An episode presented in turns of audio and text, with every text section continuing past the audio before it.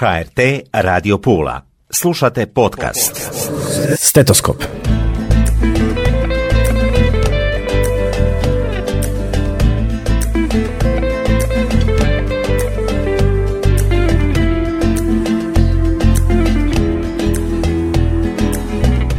Dobro mi došle, poštovane slušateljice i slušatelji. Evo nas u još jednoj emisiji. Ja sam Tatjana Kaštelan.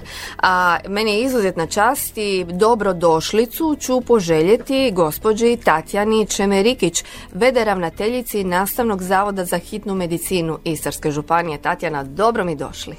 Evo, hvala što ste me pozvali. Evo, pozdravljam sve naše slušatelje i slušateljice i nadam se da ćemo imati jedan zanimljiv razgovor i za njih.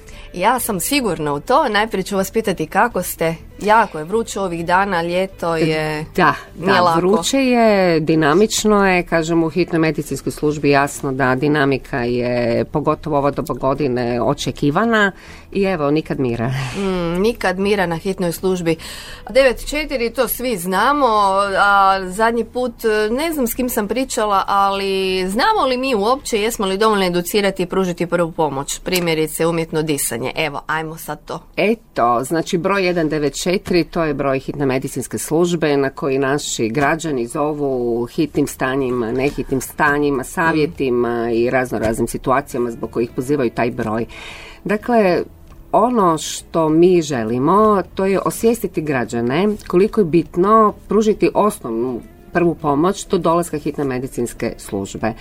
Dakle, treba kupiti vrijeme do dolaska hitne koja ne može stići za minutu, koja će doći najbrže moguće u hitnom medicinskom stanju, ali tada je iznimno važno da laik, građanin koji je na mjestu događaja gdje je neko izgubio svijest, doživio srčani zastoj i taj građanin je pozvao naš broj 194 i dobio dispečerski centar, treba slušati upute dispečera koji će ga ohrabriti da započne osnovno održavanje života do dolaska hitne. Znači, to su pritisci na prsni koš. Dakle, ne činiti ništa znači gubiti svaku minutu 10% šanse za preživljavanje, što znači da je bolje činiti išta nego ništa. I s obzirom da smo mi negdje e, po postotku preživljavanja već dosegli jedan rezultat koji je stvarno respektabilan i tu smo iznad evropskog prosjeka, evo ove godine 25% na što smo ponosni. Kako bi bili bolji, sad nam je bitna ta suradnja sa građanima, edukacija građana, na čemu radimo i naravno upotreba automatskih vanjskih defibrilatora, o čemu se u zadnje vrijeme naglašeno govori, jer ako je na mjestu događaja prisutan ili je blizu taj automatski vanjski defibrilator i primijeni se kod zastoja srca, tada preživljavanje može povećati za 90%. I svaki čovjek može ga koristiti, on ima određene upute, jel tako? Tako Jer je, neki to je- nekako ljudi možda se i boje. Što je to sad neki stroj, kako ću, hoću li ja uspjeti njime se služiti? Je, najčešće je strah od nečeg nepoznatog. Međutim, to je jedna kutija koja kad uključite slijedite upute. Jednostavno je, samo treba razbiti taj osjećaj nečeg nepoznatog.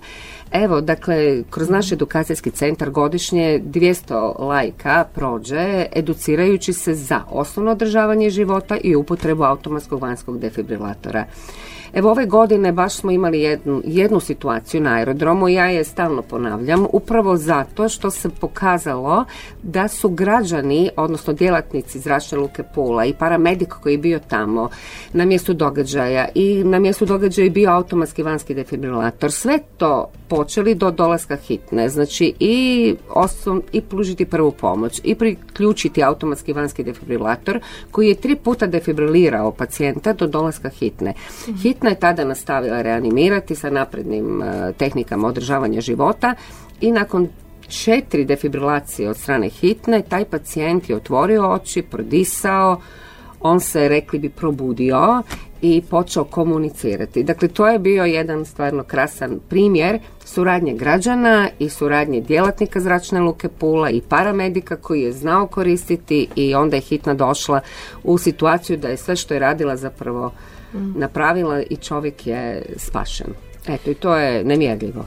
Svaka čast i, ali puno trebamo educirati građane. Dakle, prva osnovna stvar kada vidiš da čovjek u pozli, odmah dakle poduzeti najprije telefon 194 i nakon toga razmišljati imali defibrilator i istovremeno krenuti s upuhivanjem, odnosno slušati despečera na telefonu. E, upravo to. Znači treba u slučaju kad imate čovjeka koji izgubio svijest i niste sigurni da li diše, ne diše, nazovete 194, kažete gdje se nalazite, dispečer će vas voditi. On će vas voditi da provjerite disanje, da, da i da zapravo osvijestite da ako čovjek ne diše, krenete i e, započnete sa osnovnom prvom pomoći. Sve upute ukoliko sami niste educirani da će dispečer i on će biti s vama sve do dolaska hitne medicinske službe, samo treba slušati. I on će onda i reći, ako je to negdje u na javnom mjestu, ako postoji neko ko zna da je blizu taj automatski vanjski defibrilator, da ga se donese. Imali smo par pozitivnih primjena i zbog toga to i naglašavamo. Odlično. Svaka čast, to valja znati, ljeto je, ljetna razdoblja su pogotovo opterećena, opterećujuća i za vas. E, hitna i ljeto sama asocijacija eh. dvije riječi su ono, to je vjerojatno nešto jako, jako teško. Je, ljeto je dinamično, tu je jako velik broj ljudi u movingu, što su turisti, neki su u tranzitu, sezonski radnici, uz naše građane, dakle, tri puta u, utripla se broj ljudi i automatski velik broj ljudi na određenom području, veći broj intervencija. Osjetan je taj porast. Recimo, kod nas je, kad usporedimo prvi, drugi mjesec i sada od e, početka lipnja do sada je broj intervencija za 68% porastao. Mm. Što stvarno, ovaj, imali smo pik jedan dan 65 intervencija. Dakle, stvarno je e, služba opterećena maksimalno. Ja.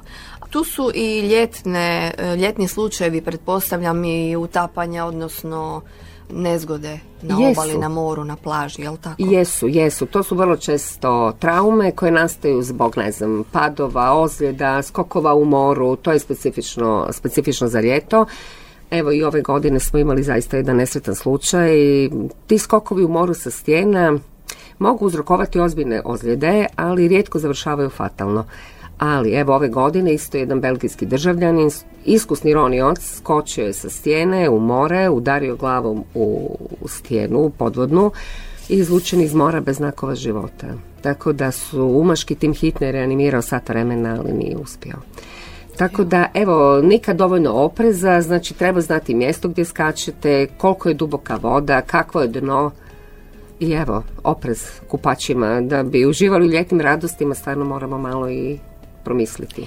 Moramo razmisliti jako dobro i moramo znati, dakle biti educirani, one osnove. Spomenuli ste malo prije edukacijski centar.